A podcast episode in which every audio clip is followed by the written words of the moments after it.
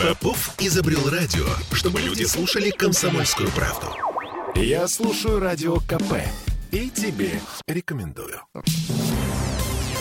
Тем временем в Черном море нашли певца из Петербурга. Участник фабрики звезд Константин Легостаев в воскресенье ушел в воду на пляже в Сочи на глазах у своей подруги и пропал. Э, наш только, нашли его сего- только сегодня, сутки спустя, что самое удивительное, он жив. Коллега Дмитрий Рождественский дозвонился до него прямо в машину скорой помощи. Приплыл. Я в скорой еду, да, сейчас все хорошо, слава богу, и нет просто. всё А по здоровью у вас точно все хорошо? Да нет, нет, я очень спать хочу. Ночевал в море просто. Все Хорошо, понял. То есть вы всё. были на съемках клипа и, и случайно, да, вот как-то... Я заплыл целенаправленно, просто в заплывчик. Я слишком далеко ушел, потом начался дождь, ливень, Мгм. и, не знаю, потом уже все. Я держался как мог. Извините, до свидания, ладно.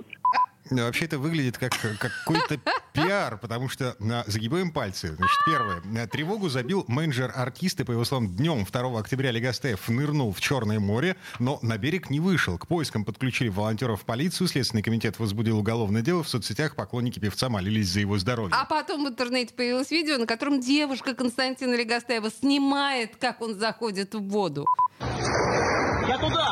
Давай, только недолго.